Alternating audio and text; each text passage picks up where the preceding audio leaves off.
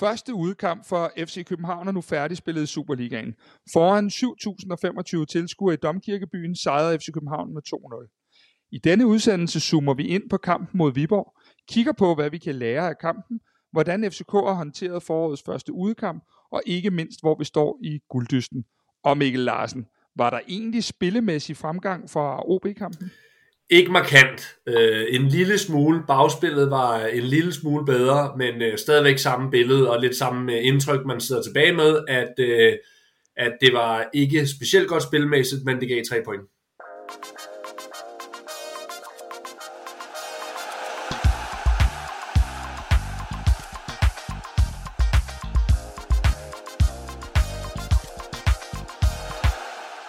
Og hermed velkommen til Kvartibolt. Mit navn er Kasper Larsen, og jeg skal guide jer sammen med Mikkel Tolstrup Larsen og Oliver øh, igennem den næste udsendelse her.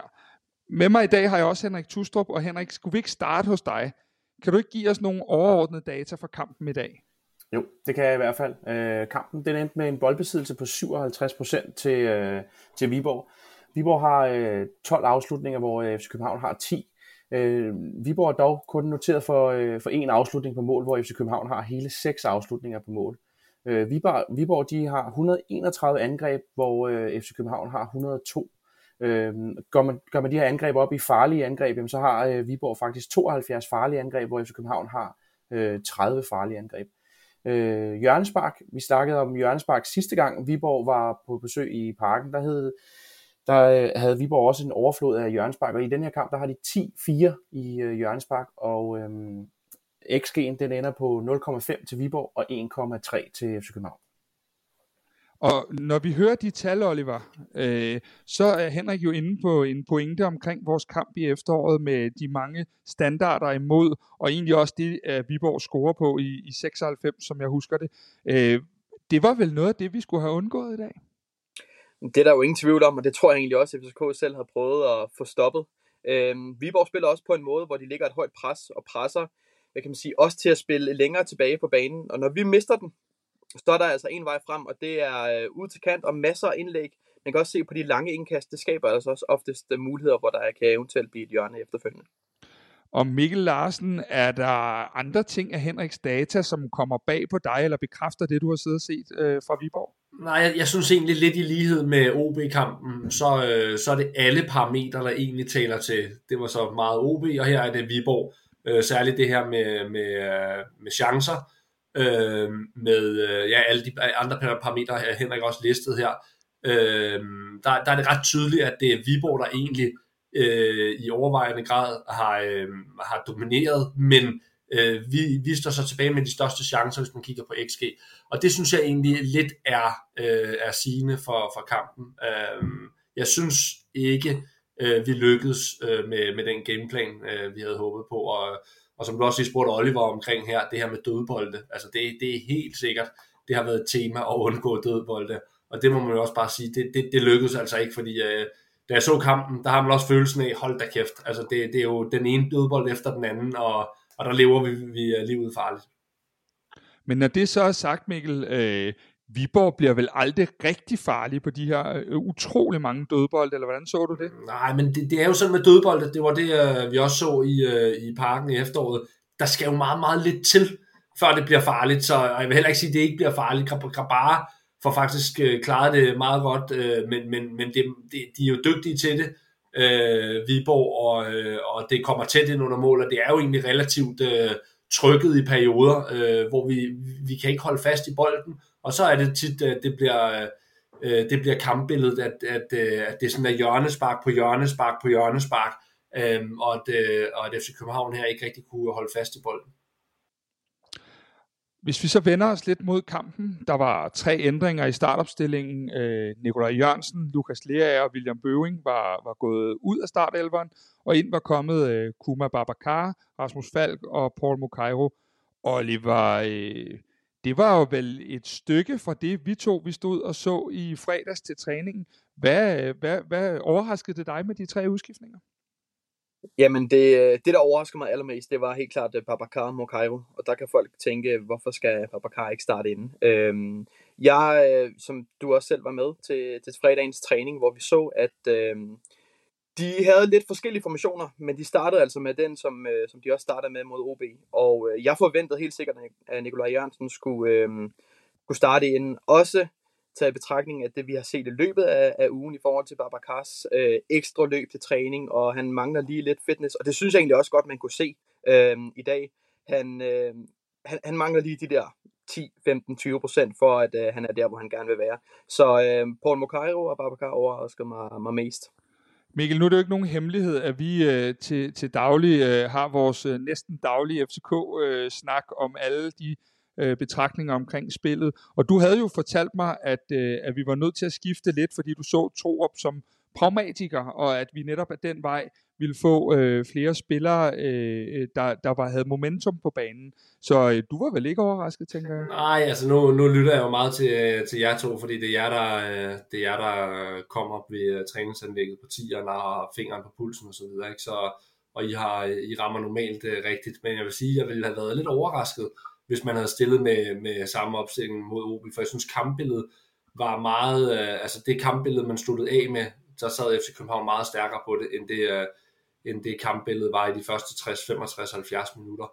Uh, og Jes Torup var også bagefter ude og udtale, at han synes ikke hverken Bøving eller Rooney havde ramt, kamp, ramt en, en, en rigtig kamp. Uh, så, så på den måde, så, så følger jeg mig rimelig overbevist om, at Mukairo, som var vist rigtig gode takter, at han vil blive valgt frem for, for Bøving.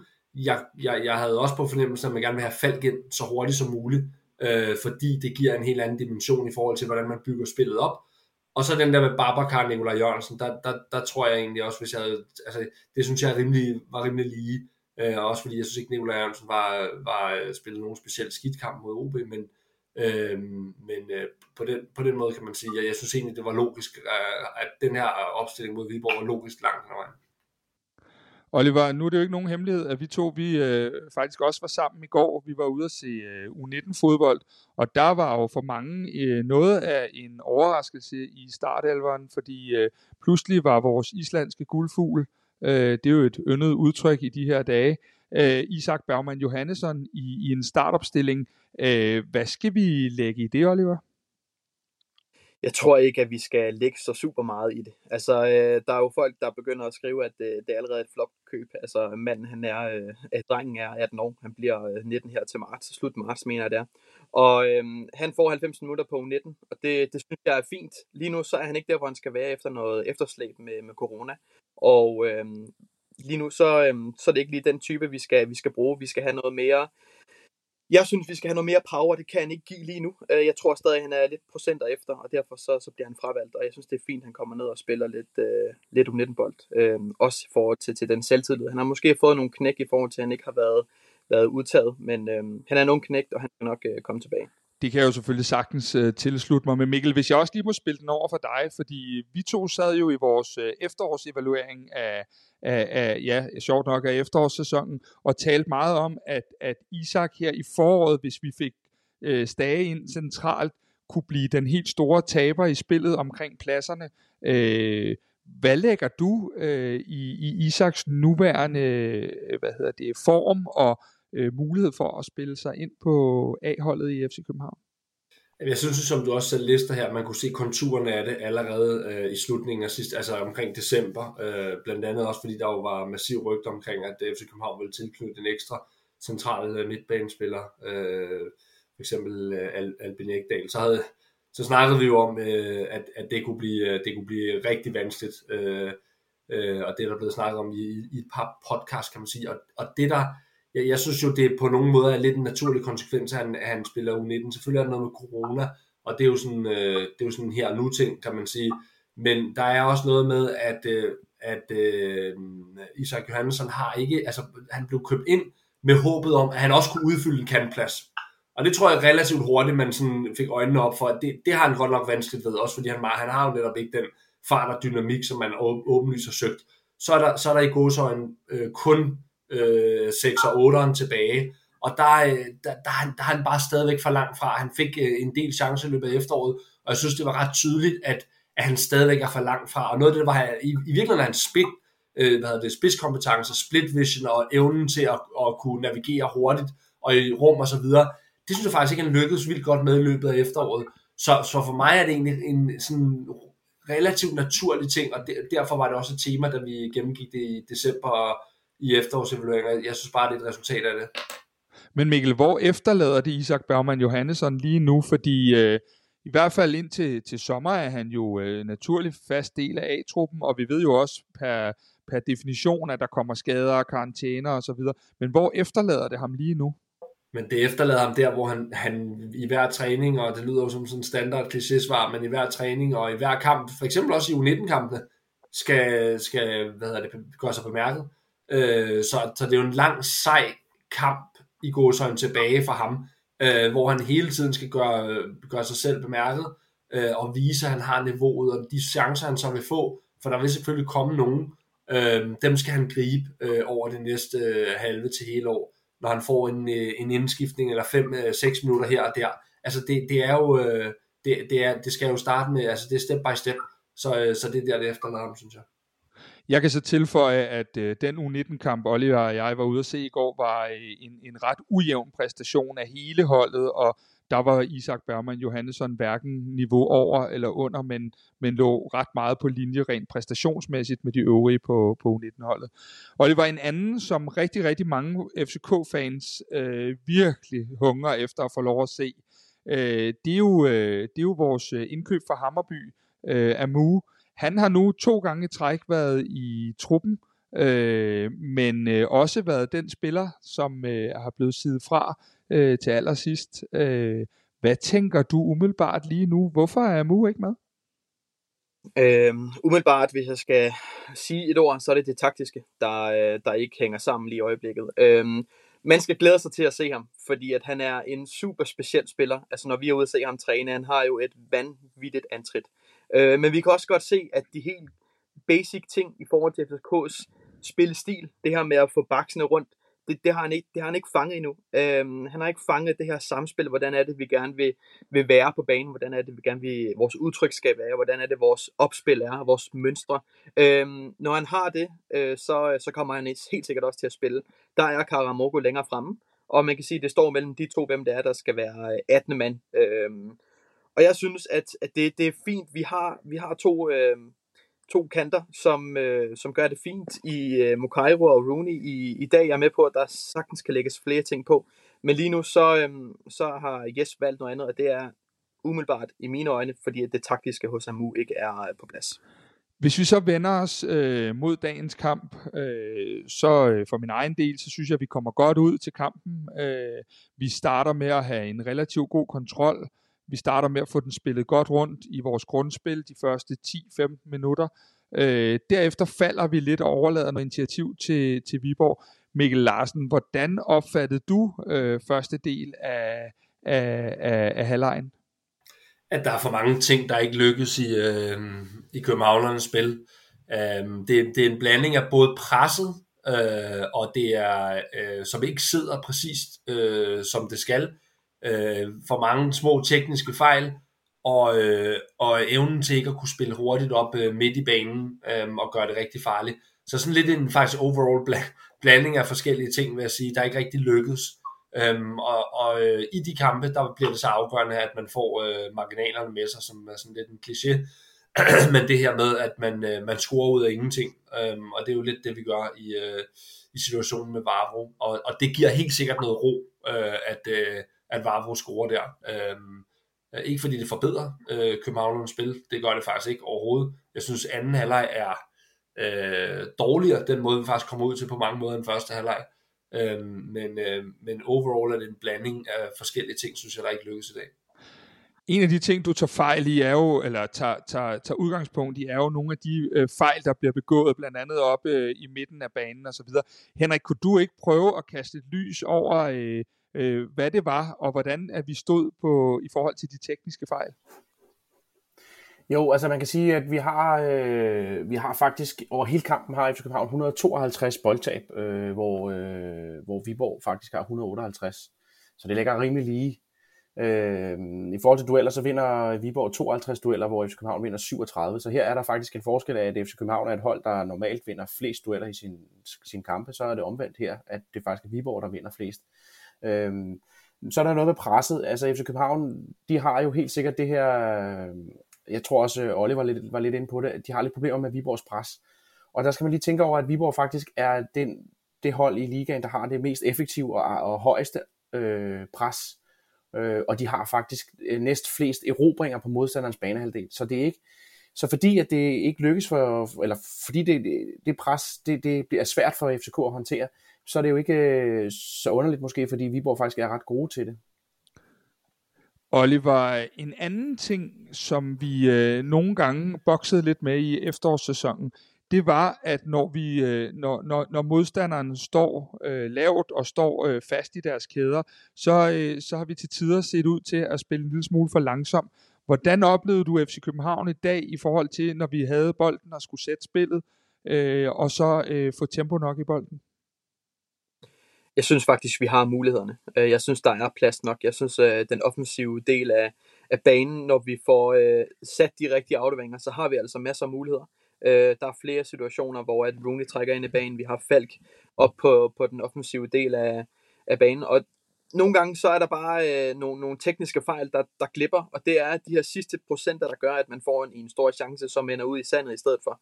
Og øh, der synes jeg ikke, vi, øh, vi, vi tager det, øh, kan man sige, de chancer, vi kan have, når, når, øh, når banen er så åben for os. Øh, det, det frustrerer mig lidt, at det er de her tekniske fejl, også for de spillere, som, som gør det. Øh, det, det. Det skal vi begynde at blive, blive bedre til. Mikkel, hvis jeg prøver sådan at vende den over mod dig, og så øh, øh spørge dig ind til de tekniske fejl, fordi det er vel lidt et billede, vi så både i OB-kampen og i dagens kamp mod Viborg, at vi laver de her tekniske fejl. Hvad, hvad tænker du, det er, der mangler øh, primært, tænker jeg, i vores grundspil? grundspil? Ja, jeg, ja jeg, jeg synes faktisk også, det er i nogle af de her øh, øh, sekvenser, hvor at øh, vi skal til at eksekvere en kontra, hvor at øh, den aflevering, der kommer, så lige ligger en halv meter øh, til venstre, i stedet for at ligge lige i fødderne. Så det er egentlig, øh, det, det er egentlig mere sådan en flow-ting, øh, tror jeg, at, øh, at det er svært for, for spillerne at finde, øh, finde det helt rigtige flow. Øh, jeg, altså, jeg synes, der er for mange af dem i dag, øh, og, og det er helt sikkert det, der er med til ikke rigtigt at, øh, at gøre, at vi kan, vi kan sætte os ordentligt i spillet. Så, øh, men, men det er jo noget af det, kan man sige, der, der skal blive bedre, og som skal, som skal gøre, at øh, vi kan sætte os bedre på kampene fremadrettet. Fordi øh, det, det, er, det har helt klart været kampbilledet de første to øh, kampe her, at det, vi har faktisk haft enormt bøvl med modstanderen, både OB og Viborg, i forhold til at dominere. Det er, det er jo en af tingene, og en anden ting, man kan sige, det er jo, at når vi taler øh, øh, flow i spillet, så, så kan vi heller ikke lade være, Oliver, at sige Rasmus Falk. Han var jo tilbage i dag på, på midtbanen, og hvis vi lige glemmer hans præstation, men, men, øh, men kigger mere på, på, på spilleren Rasmus Falk, øh, hvad er det så, at, at han i dag skal bringe i forhold til, når det er en Lukas Lerager, der spiller ved siden af Stage? Jamen, det er jo selvfølgelig det øhm, spillet med bolden. Grunden til, at jeg nævnte ham, at jeg ikke synes, at det var den største overraskelse i forhold til fredagens træning, at han starter ind, det er, fordi vi har den her kamp mod OB, hvor det ikke fungerer spilmæssigt. Øhm, det er tydeligt at se, at, at Bøjle og Falk søger hinanden i forhold til opspillet.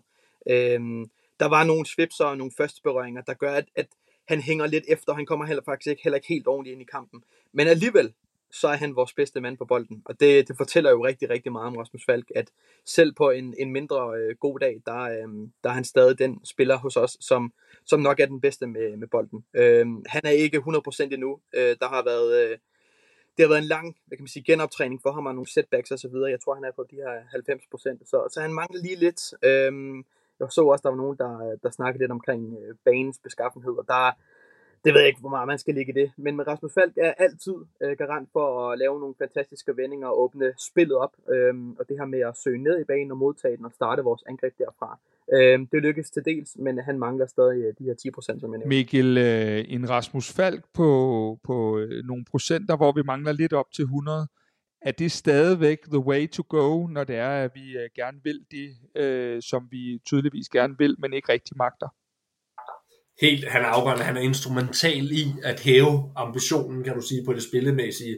Jeg synes jo, det var, øh, at nu skal man passe på med at bruge store ord, det er jo ikke sådan, at øh, ikke beskæmmende, men det, det, det er virkelig øh, ærgerligt, synes jeg, øh, eller ærgerligt, det, i kampen mod OB, øh, jeg har meget stor for, øh, forståelse for, at man er pragmatisk i sin tilgang, øh, men man kan sige, hvis man bliver ved med at være pragmatisk, øh, i, øh, i, i sin taktik og måden at spille på, så øver man sig i virkeligheden heller aldrig helt på, på den måde, man gerne vil, vil, vil fremstå som. Og det synes jeg var et af de problemer mod OB, nemlig at spillet bagfra bliver, øh, nu bruger jeg ordet primitivt, men utrolig mange lange bolde, og det her med for eksempel også, at Grabara han sparker den langt, i stedet for at spille den ud. Det er, prøv at se Champions League tirsdag onsdag aften, det, det, er, det er stort set ingen hold, der gør det. Så de her, de her ting i forhold til at vil have ambitioner og løfte barn, der er Rasmus Falk instrumental. Han er den, der rent faktisk kan formå at sætte spillet nedefra. Så på den måde er han helt afgørende. Men der går jeg lige ind og, og udfordrer dig lidt på den, fordi øh, vi, vi, vi talte meget om det efter OB-kampen, det der med, øh, med de mange målspark, der var, der var røget i ingenmandsland, og de mange øh, øh lange pasninger fra, fra Dennis Vavro. Øh, var der en, øh, kunne du se, at, at spillere og træner havde evalueret på det og tænkt over det i forhold til dagens kamp, eller hvad så du der? Jeg kan se, at Bøjlesen, også som Oliver faktisk, jeg kan se, at Bøjlesen jo meget søger Falk, og der, der er en, en, øh, en helt øh, åbenlys connection, som giver en masse ro, og at man tør, i virkeligheden handler det jo om øh, mod meget af det her, øh, og at man stoler på, at, det, at man er så dygtig teknisk, at man kan. Øh, der kan man se, at øh, Bøjlesen tør spille Falk i en hel række sekvenser, øh, hvor, det, øh, hvor det måske er en lille smule risky, men sådan er moderne fodbold jo. Øhm, så, så på den måde, ja, vil Rasmus Falk kom ind. Hvor jeg ikke ser det, det er stadigvæk, at Grabara han sparker lange udspark. Øh, det bliver så ikke helt lige så, kan du sige, øh, ligesom at Henrik havde sine gode data øh, efter kampen sidst, der viste det her med, hvor mange, øh, hvor mange bolde FC København havde vundet efter Grabaras udspark mod OB. Det var jo ganske, ganske, ganske få. Og det bliver ikke lige så udslagsgivende i dag, vil jeg sige. Øh, derfor synes jeg stadigvæk, det her med, at, at man prøver at spille den ud nedefra, skal være noget, man, øh, man har som ambition fremadrettet. Og Oliver, så får du lov til simpelthen at, at, at få lov at shine her. Fordi efter en halv time, der øh, får Rooney et øh, frispark, øh, et pænt stykke fra Viborgs mål. Og øh, lige inden vi går målet igennem, så kunne jeg godt tænke mig lige at spørge dig, øh, der tænker du naturligvis, at øh, den sparker Dennis Varvo denne her, eller hvad? Øh, jeg tænkte faktisk, at Peter Ankersen ville tage den der med, med det der lidt specielle øh, Cristiano Ronaldo-agtige øh, frispark, som øh, lykkes en ud 100 gange. Øh, så øh, der var lige en ting, jeg lagde mærke til, øh, og det, det er altså muren, der bliver sat fra, øh, fra Viborgs keeper. Altså han, altså, det er jo selvfølgelig aldrig nogensinde nemt at sparke sådan en frispark ind. Det er jo fantastisk sparket. Men han gør det trods alt nemmere for Vavro. Han giver ham den her bane, hvor han ved, okay, her skal jeg sparke. Han giver ham den her lille, hvad kan man sige, den, den, den lille låge, han åbner for ham. Og jeg synes faktisk, det, det er ikke særlig godt målmandsspil. Øhm, men igen, det, det er jo sindssygt sparket ind, og øhm, jeg synes faktisk, han, øh, jeg tror vi kommer ind på det lidt senere, men, men han er i hvert fald min man of the match. Øh, ikke nok med, at han laver det her mål, men han, han er jo, øh, ja, Dennis Vavro er Dennis Vavro kaster sig ned i alt og blokerer alt, hvad han overhovedet kan komme i nærheden af. Men, men selve målet er jo øh, fantastisk spark ind. Vi har jo set det før i noget Europa, tror jeg, hvor han øh, sparker ind øh, langt, langt udefra. Så vi ved, at han kan det her med, han har det her kanonspark. Øh, så ja, kæft bliver jeg glad, da den, øh, den strøger bier. Men Mikkel, øh, vi talte uge efter uge i efteråret omkring det der med de her marginaler. Øh, vi talte rigtig meget om det der med momentum. Vi talte om øh, Jens Dages selvmål, AGF straffespark, og, og jeg kunne blive ved, øh, Jonas Vinter brænder straffe over i Sønderjyske, øh, og så videre, så videre, så videre. Øh, I den første kamp mod OB, der øh, sparker Pep Biel et, et, et relativt heldigt frispark ind.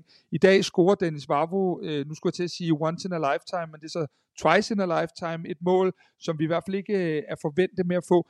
Hvad betyder det for vores spillertrup lige nu, at vi simpelthen får opsøgt nogle af de her marginaler, som vi jo vidderligt har, har haft med os også i de her to første kampe. Men det er jo sådan det, der er lidt svært ved fodbold her, ikke? fordi det, det, de, de der ting går jo lidt op, op og ned, og de er helt afgjort med FC København lige nu. De er med os øh, lige nu her. Øh, hvis, hvis vi bare kigger, øh, jeg, kigger, jeg tænker i virkeligheden mere tilbage til sidste forår, øh, hvor øh, vi mange gange sad og snakkede om, jeg tror vi var igennem, det var først helt til sidst på sæsonen, at vi havde en kamp, vi i godsøjne ikke vandt i XG. Øh, det, det, er jo, øh, det, det var jo et tilbagevendende tema, at, øh, at øh, modstanderen scorede øh, flere mål end XG angav i, øh, i hele foråret sidste sæson. Det må man bare sige, der er vi lidt inde i det modsatte her. Alle Henriks parametre, supergode parametre, alle sammen peger jo i retning af både OB og Viborg alligevel er det os, der vinder. Øh, og så er der selvfølgelig alt muligt i forhold til, hvor, dø, hvor høj en kvalitet har man i sine afslutninger osv. osv. Men, men, men der er ingen tvivl om, at, at øh, hvis, man, okay, hvis man skal tage lidt kritiske briller på, så kan man sige, den bliver heller ikke ved med at gå. Jeg tror virkelig, at øh, Bøjlesen er ude og sige noget af det samme her efter kampen. Den bliver heller ikke ved med at gå. Altså man skal steppe op på det spillemæssige, for ellers bliver man ikke ved med at hive de her sejre, og det, det er jo selvfølgelig der fokus vil være fremadrettet. Hæve, hæve niveauet. Henrik, øh, en af de ting, vi havde fat i i kvart i optakt, øh, som vi var yderst bekymrede for, det var alle de her dødbolde imod. Vi har været lidt inde på dem. Kan du ikke, kan du ikke prøve lige at tage os igennem? Fordi når man sådan sidder, øh, som vi gør alle sammen med nerverne ude på tøjet, så virker det som om, at øh, Viborg havde en dødbold hver, hver andet minut, more or less. Kan du ikke lige prøve at tage os igennem, hvad, øh, hvad data egentlig siger om de her dødbolde i dag? Jo, men det kan vi godt prøve at kaste et lys på. Altså, de har jo som sagt øh, 10-4 i, i, i hjørnespark, og øh, som Mikkel også er lidt inde på det her med, at, at vi ved jo alle sammen godt, at en, øh, et hjørnespark eller en dødbold i det hele taget, det, det, det kan være de små marginaler, der gør, at man scorer på dem. Men man laver jo også en, øh, en XG-måling på, øh, på, på dødbolde, og her der, øh, der lå øh, Viborg faktisk på 0,14 øh, i det her XG på set play, og FC København lå på 0,08.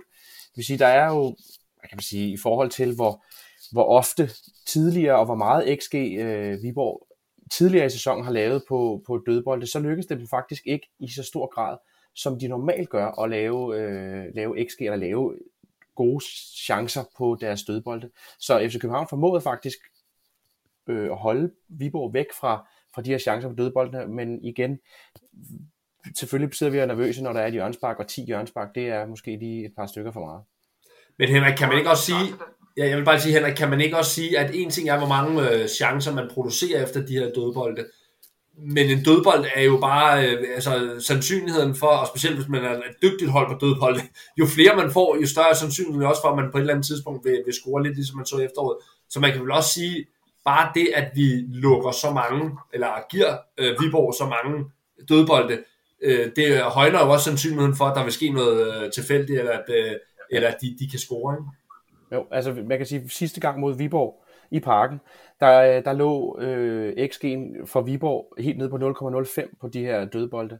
Og det der jo altid er scoringen på dødbolden, det er jo et, et selvmål. Det er jo Jens Dage, der laver et selvmål. Så du har jo helt ret i det her med, at, at du, du, det er de små marginaler på dødbolden, der kan gøre forskellen og at øh, Jens Dage han prøver at clear den ud over øh, den bagerste stolpe, men at den så går ind i stedet for, jamen det er...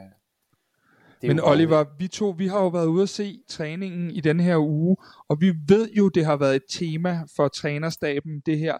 Øh, hvad, hvad er det, kan du prøve at tage os lidt med ind i, hvad er det egentlig, der sker fordi det her var jo bestemt ikke en del af gameplanen, at vi skulle give alle de dødbolde væk, hvilket Nikolaj Bøjlesen også siger til, til Discovery efter kampen.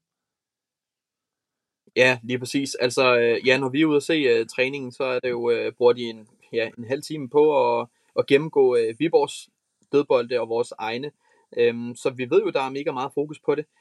Jeg nævnte også i introen, eller i starten af, af optagelsen her, at, at Viborg er jo kendt for at lægge det her høje pres, og det ender ud i, at man øh, vinder bolden højt op på banen. Og man ser jo også deres kantspillere udfordre rigtig meget, og det er jo ofte dem, der skaber dem, de her øh, hjørnespark. Og så har de vel nok ja, Superligans bedste server i øh, Christian Sørensen, som er fuldstændig fantastisk til at lægge de her bolde ind. Og øhm, især de her, hvor, hvor spillerne ligger i, i en klump, hvor det er så svært for målmanden at komme ud, hvor den bare skal snittes. Jeg tror egentlig også, det er det, øh, vores dage, han laver selvmål øh, på, på hjemmebane. Øh, hvor den ligger jo snor lige, og det, der kan jo ske så mange ting, der, der gør, at den enten rører mod mål eller væk fra. Øh, I dag forsvarer vi dem ret godt, og jeg, øh, imponeret over den måde, som, øh, som vi kæmper, øh, hvad kan man sige, når vi, når vi er bagud især øh, på, de, på de her standard Henrik, du havde lige en kommentar til den. Ja, jamen det er også det, igen det der, som, som Oliver også er inde på, det med presset der, og de, de øh, generober højt op på, på øh, modstanders bane. Men øh, Viborg er også øh, blandt de bedste til at faktisk have den her udnyttelse af angreb, altså til at komme til en afslutning på deres angreb. Og der kan man sige, der, jeg kan huske Ståle Solbakken, han har engang sagt, at når FC København var i Europa, så var det meget, meget vigtigt, at man fik afsluttet sin angreb. Og, og det var blandt andet det her for ikke at få en kontra imod sig, men også fordi der var en større sandsynlighed for, at man så fik en dødbold. Øh, så, så igen her tænker jeg også, at det er også noget, Viborg de, de, de tænker meget i, at få afsluttet deres angreb, så de, de får flere dødbold. De får flere hjørnespark, end de fleste andre gør i Men Mikkel, en anden ting af det, Oliver pointerer her, kunne jeg godt tænke mig lige at vende med dig. Fordi øh, for min stol af, der så det ud som om, at vi øh, rigtig ofte bliver spillet tynden over kanterne. Var, var det det samme, du så? Ja, det var det. Øh, specielt i anden halvleg, der kommer vi ind i en problematisk fase. Øh, nærmest det, altså, størstedelen af anden halvleg. Det, det er særligt der, jeg synes, det er problematisk. Øh, jeg synes, Rooney spiller egentlig en øh, OK-kamp offensivt, men han har helt klart defensive udfordringer, øh, i, øh, særligt i anden halvleg, hvor han har svært ved at, øh, at lukke rummet øh, på siden ned. Øh, og de kommer tit på uh, i, øh, hvad hedder det, øh, dobler, dobler op øh, Viborg, sådan at de virkelig ligger med to, blandt andet Christian Sørensen, og der er de bare farlige øh, i Viborgs venstre kant. De er rigtig dygtige, og det hænger også sammen med, at man kan få mange hjørnespark, når man har et, øh, et kantspil, man flytter meget langt øh, frem i, øh, i siden. Ikke? Så, øh, så øh, kanterne havde problemer. med Cairo, spiller egentlig en, øh, en fin kamp også. Han, øh, 10-15 minutter inden han bliver taget ud, begynder han også at få voldsomme problemer med at lukke det ned. Øh, altså generelt vil jeg sige, at begge vores kanter øh, kom på overarbejde i forhold til at lukke ned defensivt. Øh, og det gav lige et skud energi, synes jeg faktisk, at få Bøving ind øh, øh, til sidst, og, øh, og Stage øh, på, på den anden kant. Øh, så vi havde problemer over kanterne defensivt, ja. Oliver, i, i vores kvart i optagsudsendelse talte vi rigtig meget om duellen øh, Rooney Badaci mod, øh, mod Christian Sørensen. Øh, er Christian Sørensen egentlig medvirkende til, at Rooney på, på, på visse områder i dag får en, en lidt sværere kamp?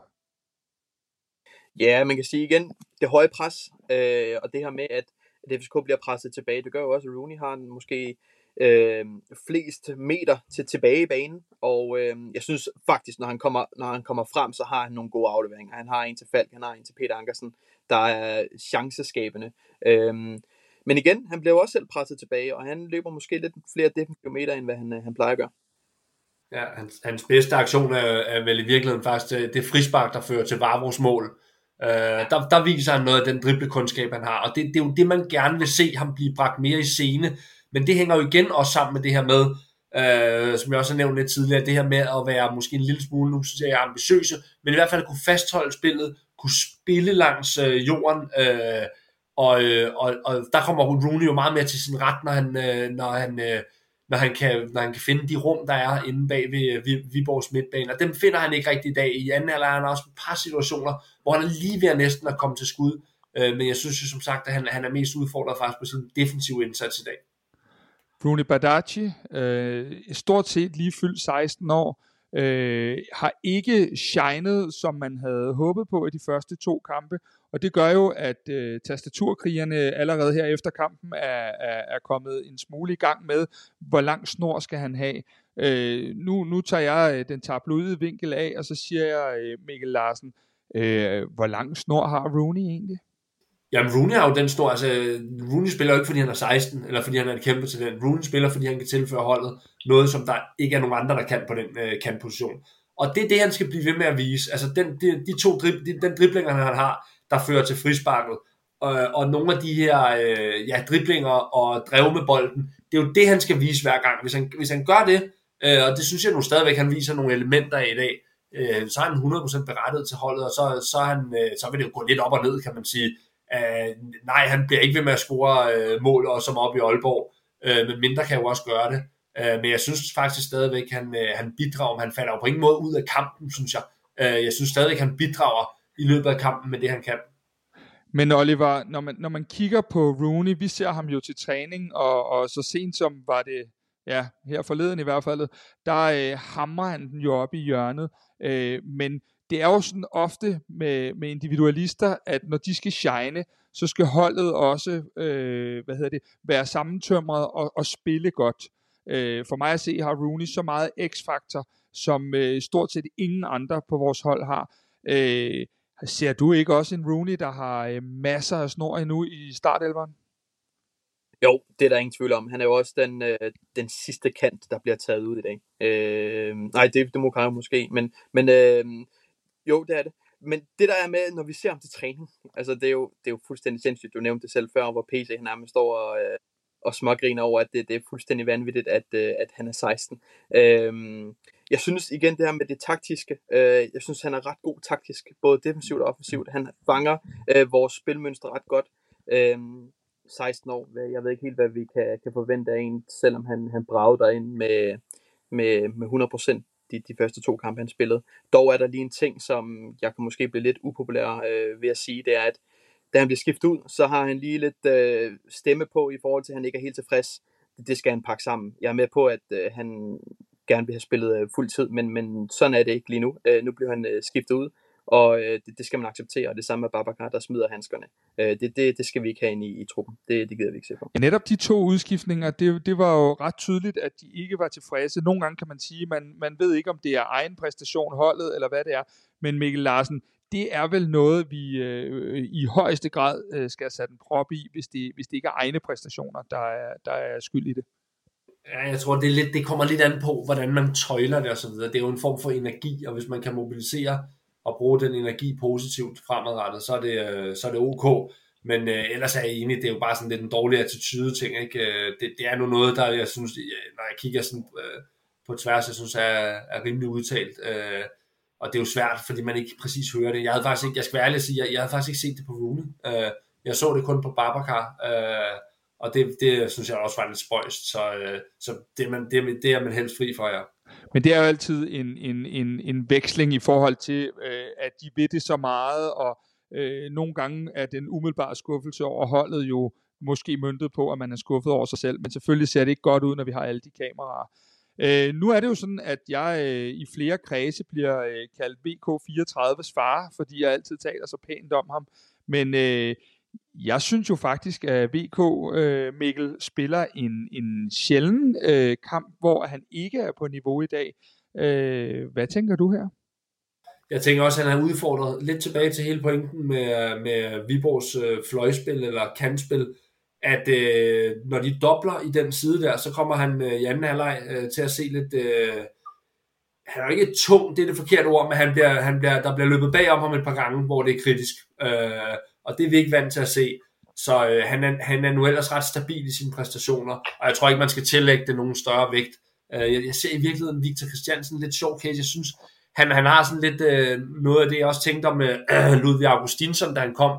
Han kom også på et ret højt niveau, øh, og så holdt han det egentlig ret stabilt hele vejen. Det var ikke, fordi han havde sådan en meget opad, øh, opadgående kurve, og der ser jeg egentlig også nogle paralleller med, øh, med, øh, med øh, Victor Christiansen. Det er sådan rimelig steady, synes jeg på nogle måder. Meget stabil, øh, altid øh, god præcision, men det er ikke sådan, at han har en meget opadgående kurve. Så, øh, så øh, enig Kasper i, at det var ikke hans bedste kamp.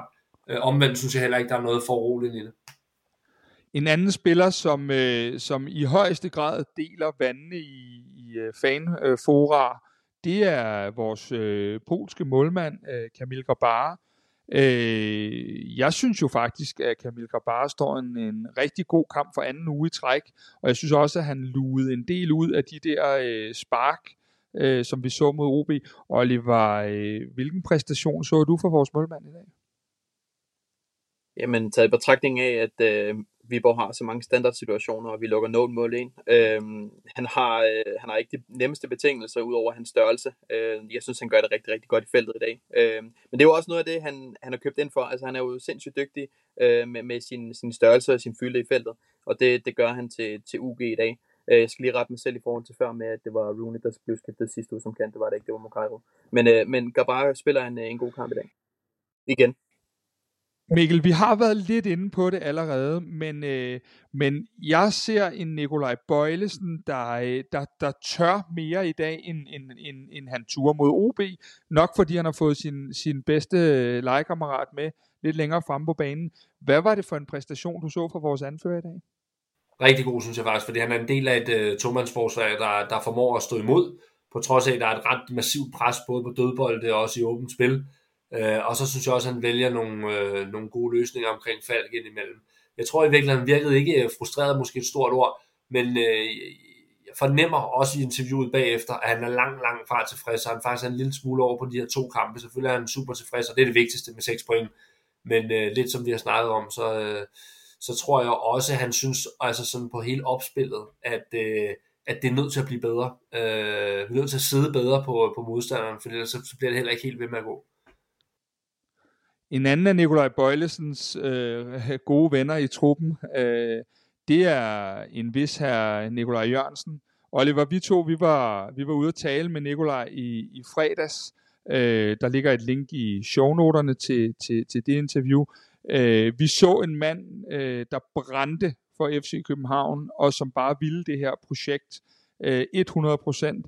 Øh, kan du ikke prøve at sætte nogle ord på den Nikolaj Jørgensen, der, der jo kommer ind som den første, og, og øh, hvis vi lige venter med målet, men hans indsats, hvordan bedømmer du den? Jeg synes faktisk, han, han gør det ret godt. Han, han virker meget alene. Han kommer ind på et tidspunkt, hvor vi er presset øh, ret meget i bund. Den sidste halve time, der, øh, der har vi det hårdt. Øh, men jeg synes, han er dygtig til at holde på bolden så vidt muligt.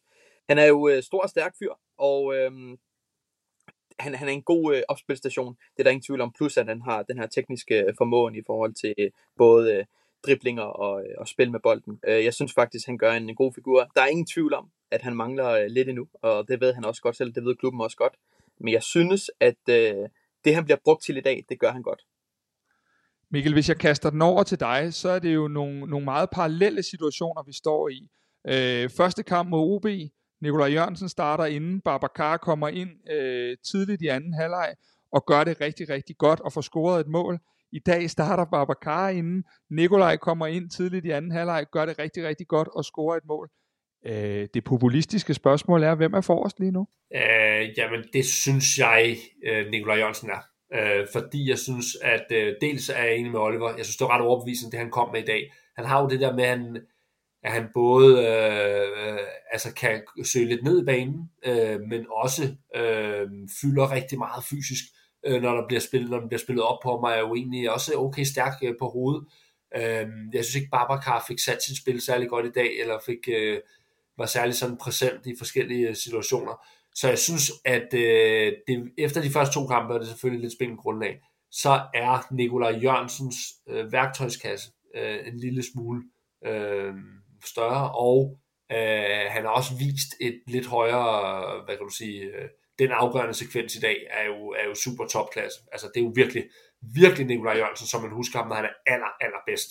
Og det er klart, kan han finde ind i det der, øhm, så tror jeg godt, han kunne ende med at blive den foretrukne nier i løbet af foråret.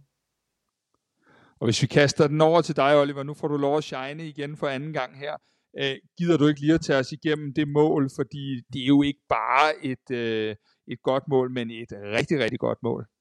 Nej, men det er jo, øh, man kan sige, hvorfor er det Pep ikke selv, øh, selv tager den her, men det er jo et fantastisk godt løb af ham. Han giver ham jo de bedste muligheder for at træffe den rigtige beslutning, altså til Pep Biel. Øhm, og så kan bolden ikke slippes på et bedre tidspunkt. Plus, at, at den måde, han sparker den ind på, det er jo simpelthen øh, så iskoldt og øh, rigtig Nikolaj Jørgensens-agtigt øh, at gøre det på den måde. Helt enig. Øh, mange øh, godkendte præstationer, nogen der mangler at få lagt det sidste på, men øh, hvis vi sådan øh, skal prøve at tage en øh, all-round tur rundt her, og vi kan starte med dig, Henrik, øh, så, så synes jeg, at vi skal forsøge at, at kåre en øh, man of the match her. Og Henrik, du bliver den første, der får lov at byde ind. Ja, jamen altså, øh, jeg synes jo, at øh, jeg synes faktisk, Bøjlesen var en, en, en vigtig spiller for FCK i det her. Altså han har faktisk i første halvleg har han kun én fejlaflevering. Jeg synes, han i særligt i første halvleg var en af dem, der kunne, kunne holde lidt ro på bolden og faktisk spille, øh, spille bolden fornuftigt fremad i banen. Øhm, men samtidig så ser jeg også helt sikkert, at øh, altså jeg synes også, at Pep Biel gør det fint, men for mig er det Nikolaj Bøjlesen, der har nogle, øh, der har nogle aktioner i første halvleg, der gør, jeg synes, han er, han er rigtig god. Jamen med en øh, kølig venstrepote ala Nikolaj Bøjlesen spiller jeg bolden videre over til dig, Mikkel. Er du enig med Henrik, eller hvordan ser du det? Jamen det er sjovt nok. Øh, jeg havde ham faktisk også, øh, også inden du sagde det, Henrik. Øh, det var ham, øh, så har du lige bare bekræftet det med nogle af de data, men det var også ham, øh, jeg havde. Øh, han har også en rigtig god, øh, faktisk højrefods øh, tackling i, øh, i anden halvleg inde i feltet, øh, hvor han lige får pillet den ud øh, på et rigtig tids, øh, farligt øh, tidspunkt. Så jeg synes også generelt, at Barbro er også rigtig, rigtig stærkt. Og jeg synes også, det er passende, at, øh, at det skal være en af de to meter forsvar, for det er ligesom dem, der, øh, dem, der står imod i, for, i forhold til, at der er så meget pres på, både i åbent spil og i dødbolde. Øh, men jeg går også med Bøjlesen. Oliver, nu kommer du efter de her to øh, KF'er for kvartibold, Mikkel øh, Larsen og, og Henrik Tustrup. Øh, tør du gå imod dem, eller hvordan ser det ud? Jamen, jeg, jeg afslørede det jo lidt før. Øh, jeg øh, har Vabro skrevet ned som, som man of the match. Ikke blot, at han laver det mål, som han gør, som er sindssygt vigtigt. Altså, det er jo... Øh, det, det kan ikke beskrives, hvor vigtigt det mål er. Det er sgu ikke sikkert, at vi vinder den kamp, hvis ikke han scorer på det frispark. Og som jeg også nævnte tidligere, det her, den måde, han forsvarer målet på. Altså, han er jo en sindssygt øh, forsvar, som, som kaster sig ind i alt. Der er flere aktioner, hvor han kommer helt op i hovedet på en Viborg-spiller og blokerer skuddene. Øh, derfor så, øh, så giver han til ham. Jeg er enig i, at Bøjle han er øh, fantastisk i, i dag, især med, med, med fødderne. Og, øh, men, men det kan ikke tage mig fra, at, at Vavro, øh, han får den. Altså for min egen del, så, øh, så ligger jeg jo sjovt nok øh, fuldstændig på linje med alle sammen, øh, at, at vores midterforsvar i dag er dem, øh, som løber med hæderen. Øh, jeg har bøjlet et mulehår foran, og det har jeg simpelthen, øh, fordi at, at jeg, jeg i den grad synes, at vi har brug for den ro i spillet. Øh, og det leder mig nemlig lige præcis over til det næste, som vi skal til, som er et fast format, der hedder Torups hovedpine. Øh, og det er et tema, øh, hvor vi simpelthen forsøger at klargøre, hvor ligger Jes Torups største udfordring lige nu. Det kan være positivt, det kan være negativt osv. Øh, I dag har vi valgt et tema, der hedder, hvad skal der til for, at vi bedre kan kontrollere kampene? Fordi vi har jo ikke haft boldpossession øh, i de første to kampe mod OB og, og Viborg. To modstandere, som vidderligt har gjort det godt, men som stadig er fra, fra bund 6 af ligaen og hvor vi ikke har formået simpelthen at holde fast i bolden. Og Henrik, øh, der er jo ikke noget bedre sted end at starte, end, end at starte over øh, hos dataen. Så øh, har du lidt ja. til os her? Ja, man kan sige, at, at første halvleg, der vinder vi jo faktisk, øh, hvis man kigger på den her øh, boldbesiddelse, der er vi jo faktisk, øh, FCK er jo det hold, der, der har mest boldbesiddelse i første halvleg, men det, det, det er jo ikke så, så, så dominerende, og, og imod OB kan man sige, der har FCK også mest boldbesiddelse i den periode, hvor at øh, FCK er gode, altså hvor efter hvor Falk kommer ind. Men, men noget af det, som jeg også synes, der er rigtig interessant at kigge på, det er jo starten af anden halvleg, hvor, at, øh, hvor at, øh, vi kan se særligt, at den her, den her XG, øh, den stiger ret, øh, altså der kommer ret mange chancer i starten af anden halvleg til Viborg. Og her kan man sige, jeg, jeg, jeg opfatter i hvert fald, at på det tidspunkt, der forsøger FCK at gå lidt tilbage, og, og sætte sig på kampen og kontrollere det lidt, men faktisk så formår Viborg i den periode faktisk at skabe en helt del chancer. Øhm, kigger vi også på den her momentum bar, som, som, som ligesom er sådan et udtryk for, altså det kommer af det her øh, øh, øh, player, øh, hvad hedder det, øh, possession value, hvor man ligesom vurderer hele tiden, hvor, hvor stor er sandsynligheden for, at et hold scorer inden for de næste 10 sekunder. Der kan man også se, at i, i starten af anden halvleg, der er det Viborg, der virkelig har det her momentum. Øh, kommer vi så hen til, til slutningen af anden halvleg, hvor hvor Viborg stadigvæk har boldbesiddelsen kraftigt øh, og har også momentum. Der får de bare ikke lykkes med at skabe chancer. Så der er faktisk ligesom to dele af anden halvleg, hvor FCK begge gange er bagud på, på, øh, på boldbesiddelse, men i den sidste halve time, der lykkes Viborg faktisk ikke med at skabe mere end to chancer. Så, øh, så det synes jeg var ret interessant i forhold til det her med, at at, at måske lykkes taktikken faktisk bedre i slutningen af anden halvleg med, at man faktisk beholder, giver bolden til Viborg, men de kommer ikke frem til chancer. Mikkel og Oliver, det her det skal vi jo lige vende, fordi øh, det er jo noget af det, som jeg formoder, I er enige med mig i, at vi skal blive øh, en del bedre på den del af spillet. Øh, Mikkel, hvis jeg starter med dig og kaster en bold i luften og siger, at øh, i begge kampe har vi haft svært ved, at vores øh, nier har, har holdt fat i bolden, øh, når vi til tider har sparket den derop, og vi derfra ikke har kunne sætte spillet. Øh, er det så en af grundene, eller hvordan ser du det? Ja, det synes jeg nu egentlig ikke så meget, Kasper, fordi man kan sige, det, det ser jeg, Jonas Vind var selvfølgelig dygtig, men jeg, det var ikke sådan, at jeg, jeg tænker, at, at det var, var taktikken i løbet af efteråret, og det, og det kan man ikke rigtig lykkes med nu. Jeg, jeg ser det lige så meget, hvis jeg skal linke hans hovedpine, øh, den her problemstilling med at kunne dominere kampene, øh, det vil jeg gerne linke til noget af det, vi egentlig har talt om flere gange i forbindelse med transfervinduet, ne- nemlig at på mange måder er holdet jo øh, styrket, fordi man har flere muligheder, men startelveren øh, ved jeg ikke om er øh, specielt styrket. Så det vil sige, øh, det, det, det det drejer sig om nu i forhold til den specifikke hovedpine, du nævner, at, øh, at kunne dominere kampene bedre, det er, at der er en eller anden form for øh, startelver, der sætter sig. Øh, og hvor man, øh, hvor man får noget kontinuitet ind i det, øh, og at, øh, at man formår at, øh, at spille på en bestemt måde, kan man sige. Øh, og det, det er mere i virkeligheden det, jeg ser det som, at, at de her forskellige spørgsmål, så er det Nikolaj Jørgensen, er det Babacar, er det øh, øh, Fald, der er nede på midten, uanset hvad, er det, øh, er det Rooney, er det øh, øh Mukairo, altså de der ting, de skal sætte sig, tror jeg, før man kan begynde rigtigt at, øh, at, at se holdet shine. Men Oliver, øh, nu er du jo øh, manden på, på tieren sammen med mig. Øh, hvor tæt er IS 2 tror du på at finde sin startelver i forhold til det Mikkel siger? Jamen han er jo øh, to-tre pladser fra. øh, hvad hedder det? Jeg tror, at, at øh, det der er brug for, det er, at vi mærker, at vi har en... Det, det er virkelig lang tid siden, vi har haft en kamp, hvor man tænker, okay, her dominerer vi kampen. Altså jeg kan ikke huske, hvornår vi sidst har gjort det. Og det, det tror jeg, at vi, øh, vi har brug for sådan en kamp. Om hvornår det kommer, det ved jeg ikke. Men der er ingen tvivl om, at hvis jeg... Øh, hvis man kunne få en spiller tilbage, så er det jo Carlos Seca, fordi han kan dække den her sekser alene. Lige nu så ligger vi med to oftest flade spillere, hvor Rasmus Falk er måske den mest dybliggende, fordi han skal føre bolden frem. Og øh, det gør måske, at vi har lidt for få spillere, der kan kombinere, når vi får bolden længere frem. Men for mig at se, så, øhm, så kræver det, at vi, øh, vi får styr på den her centrale midt. Det er så alfa og omega, at vi får styr på, hvordan vi skal ligge, ligge derinde. Mikkel, øh, i forhold til det Oliver siger, øh, betyder det noget med, hvordan vi ligger med vores sekser? Er det her, at noget af balladen opleve, at du oplever noget af balladen, eller hvordan ser du det? Ja, jeg kan godt, jeg kan godt følge det. Jeg, jeg tror stadigvæk, det er, for mig er det, er det måske det her med, at Rasmus Falk øh, lidt er den eneste, man tør spille hen på i pressede situationer.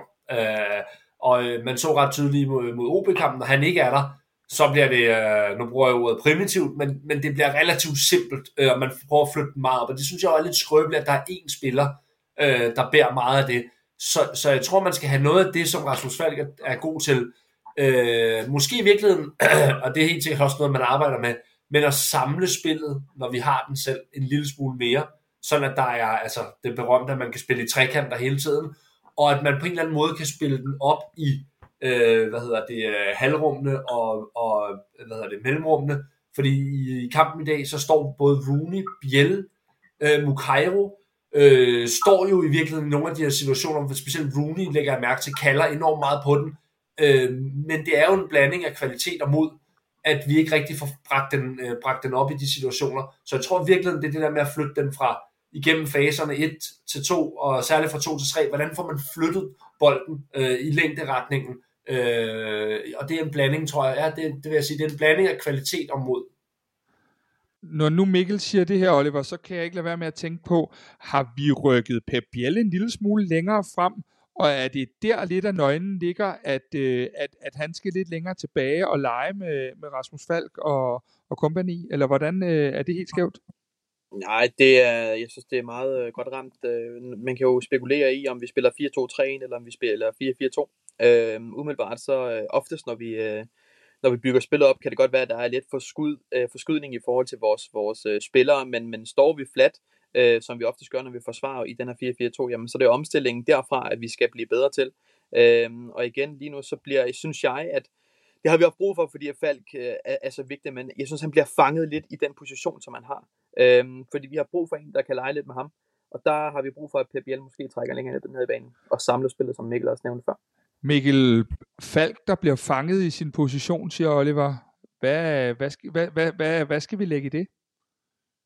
Jeg kan godt se, hvad, hvad, hvad, hvad du mener, øh, og det er jo også derfor, man kunne godt tænke sig at, at have lidt flere med Rasmus Falks kvaliteter, så at alt ikke ligesom lå på ham, kan man sige. Øh, for det, det, det synes jeg egentlig, det gør indimellem. Øh, og Rasmus Falk skal jo også have lov til at tabe den. Øh, ikke, ikke for ofte, for han spiller på en meget udsat position, og han skal ligesom modtage den fra Vavro og Bøjlesen for eksempel. Men, men det, det er jo noget med, at, øh, at det spillemæssige kvalitet, altså at der er flere, der har modet og kvaliteterne til at kunne, øh, kunne føre bolden frem. Altså herunder for eksempel også øh, Jens Dage. Øh, hvis Jens Dage skal tage det næste skridt øh, og blive en, øh, en, en, en superspiller, som han jo egentlig har retning imod, jamen så skal han måske også have, han skal lige lægge 5-10% på hans ambitioner i spillet. Øh, så, så det tror jeg er noget, øh, holdet savner en lille smule generelt.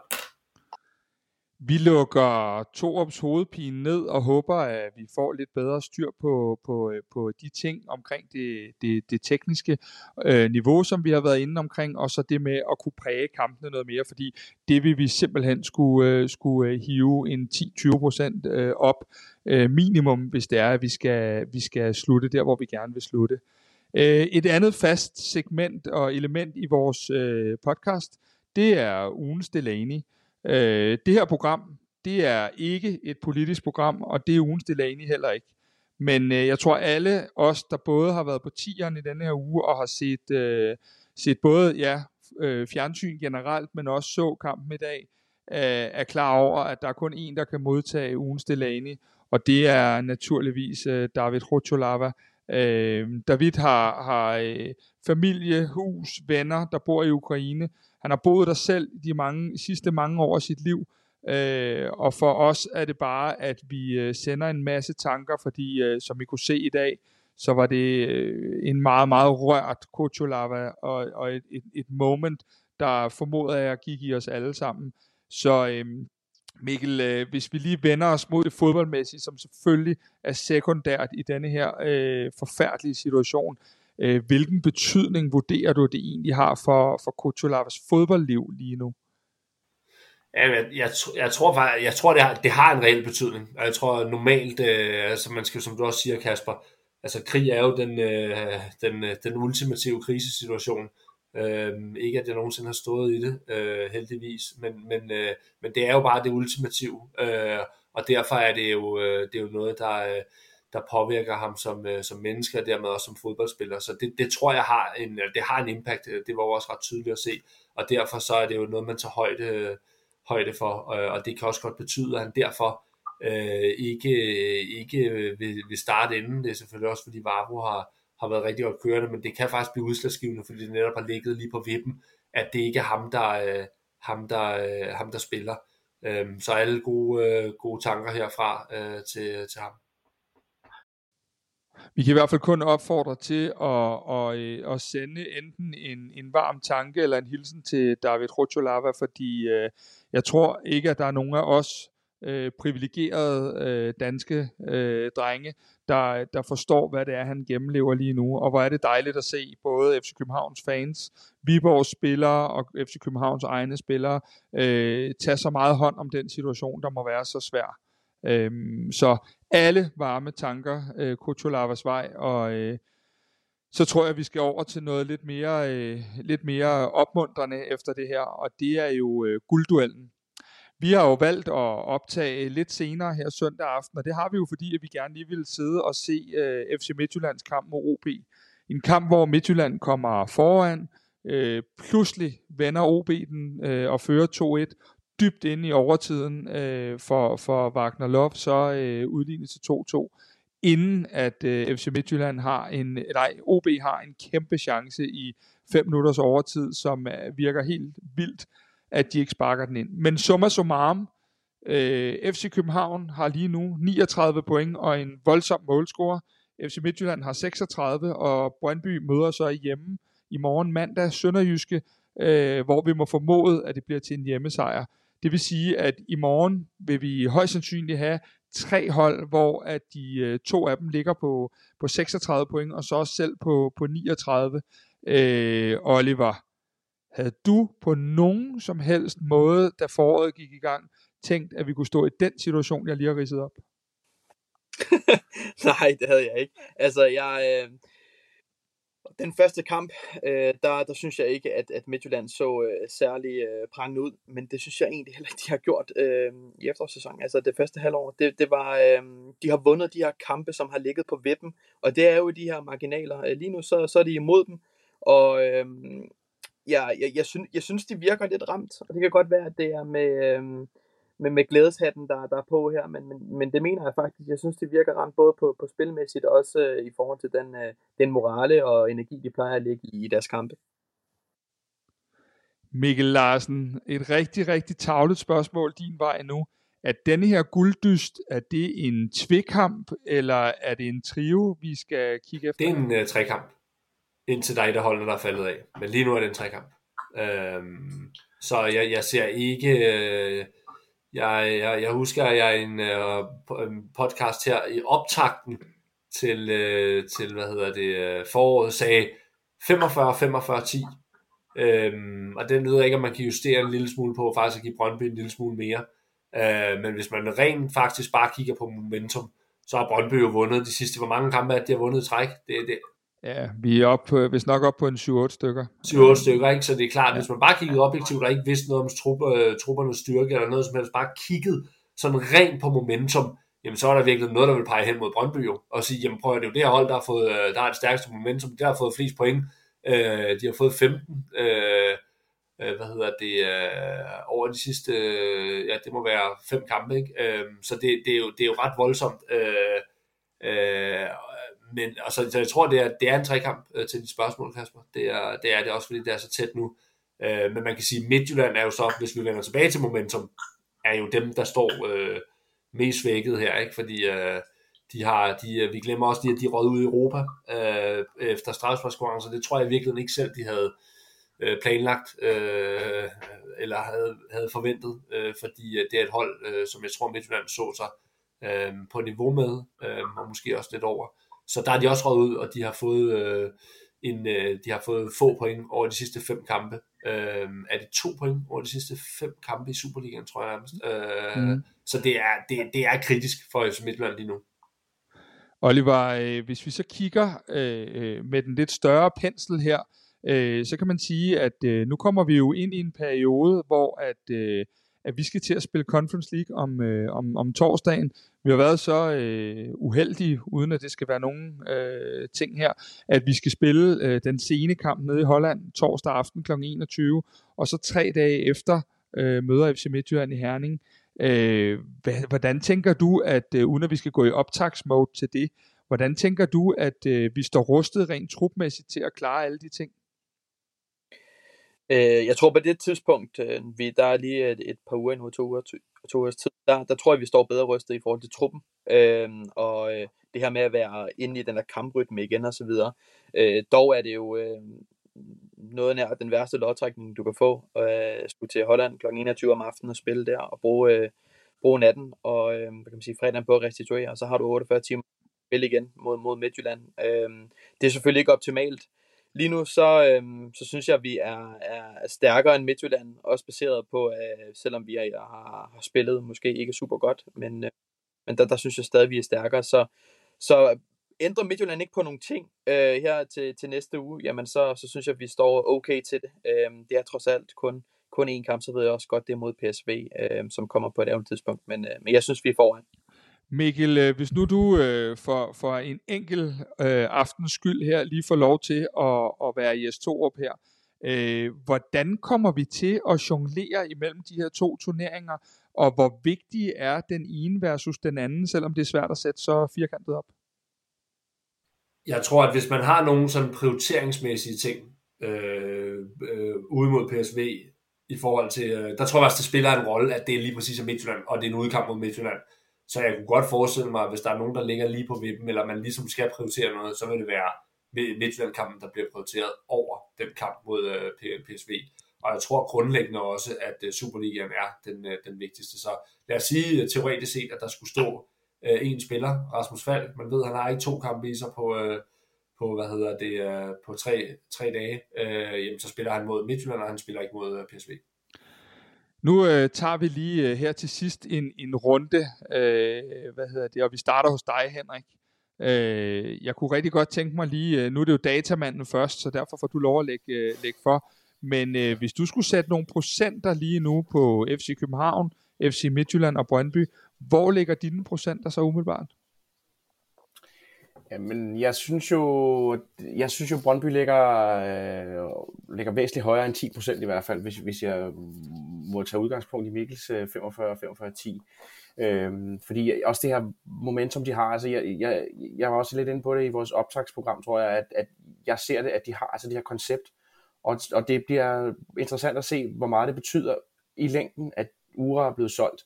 Øhm, men jeg tænker, at vi, at Brøndby, det er omkring de, ja, ja måske kunne man være fræk at sige, at, øh, at øh, der er måske 30-30 til Brøndby og øh, Midtjylland, og så måske 40 til FCK lige nu. Så spiller vi en øh, blød inderside over til dig, Mikkel Larsen. Øh, datamanden har talt. Har han også ret? Ja, jeg tror lige, jeg vil justere den faktisk, Henrik. uh, med, med, fem, med fem, fem, så jeg vil nok også holde fast i, men så vil jeg sige 25. Øh, ja, hvad sagde du? 30, 30, 40, så vil jeg sige 40 FCK, 35 Midtjylland, 25 Brøndby, trods alt. Øh, fordi at, øh, at, øh, at inden sæsonen, der sagde jeg 45, 45, 10. Øh, det ville trods alt være en lidt for stor øh, justering. Men øh, jeg er enig, Henrik, grundlæggende, at øh, at med Midtjylland og Brøndby er der ikke voldsomt stor forskel, så ser jeg også måske også givet, at vi har øh, et forspring nu, øh, og er kommet godt ind i foråret, at vi lige er det foran, men, men det er ikke meget, og det bliver 100% de der indbyrdes kampe, der kommer til at være udslagsgivende for, øh, hvem der kan, kan vinde mesterskabet. Det, det bliver meget, meget afgørende. Og Oliver, øh, nu har de to øh, lidt ældre herrer fået lov til at sætte nogle procenter på. Øh, nu nu øh, springer vi over til ungdommens kodhed øh, og dig. Hvad, hvad tænker du? Jamen, jeg er 50, 30, 20, og øh, grunden til, at jeg giver Midtjylland 30, det er, at jeg synes, deres trup er bredere. Øh, simpelthen. Øh, og det, øh, jeg synes, det er svært for mig at give øh, Brøndby og Midtjylland samme procent, selvom de ender måske med at have samme øh, antal point. Øh, jeg, jeg synes simpelthen, at Midtjyllands trup, trup er bedre, og derfor så, så får de lidt mere. Og øhm, øh, FCK øh, har oprustet helt sindssygt godt, øh, synes jeg, i forhold til den her bredde, som vi har manglet i forhold til de her situationer og muligheder, vi skal give til, til Yes i, i løbet af kampene. Øhm, så, øhm, så derfor så, så ryger de op på, på 50, og Midtjylland 30 og Brøndby 20. Nu er jeg jo i den, øh, kan man sige, øh, uvante rolle, at øh, jeg faktisk bestemmer her i showet i dag, som, øh, som vært her for første gang. Og jeg har jo bare øh, lovet, at FC København bliver danske mestre i, det lovede jeg tilbage i december, så jeg skal ikke ud i alle mulige øh, fortolkninger eller noget. Jeg skal bare sige, det holder jeg fuldstændig fast i. Selvfølgelig gør vi det. Øh, udsendelsen er sådan set ved at være til ende. Øh, hvis du kunne lide det, du hører, så har vi noget, der hedder Memberful. Øh, det er, hvor du kan donere det, der svarer til en god kop kaffe på en dansk tankstation hver måned. Øh, og på den måde kan du hjælpe vores arbejde øh, her på Kvartibolt, og så vi kan producere endnu mere indhold til dig, så vi kan lave endnu mere Kvartibolt, og uden at tease alt for meget, så har vi nogle øh, planer, vi snart håber at kunne realisere, øh, måske allerede i det her forår. Øh, men det kræver lige, at vi, øh, at vi får lidt flere med på, på, på øh, landevejen, og øh, vi lægger i hvert fald et link i shownoterne til, til Memberful, som det hedder, hvor man kan gå ind og hjælpe os med vores øh, arbejde. Ellers er der kun tilbage at sige, øh, Henrik Tustrup, som altid en fornøjelse at høre dine tal. Du kommer igen på, på, på onsdag med, med flere tal, når vi allerede skal se imod den kamp, som vi øh, spiller en fantastisk aften, fredag aftenkamp på, på øh, fredag her, sjovt nok, mod Randers. Øhm, så vi er tilbage med kvart i optag på onsdag. Mikkel Larsen, som altid en fornøjelse at høre øh, dine analyser. Øh, det kunne være, at du var heldig at komme med en, en, en anden gang. Øh, nu må vi se. Og sidst men ikke mindst øh, til, min, øh, til min ven fra tieren, øh, Oliver Tolsted Marker, også tak til dig. Det var kvart i bold med øh, et andet hold, end vi plejer at være, men vi håber, I har nydt vores selskab, og i hvert fald kan jeg kun sige, at øh, vi FC's.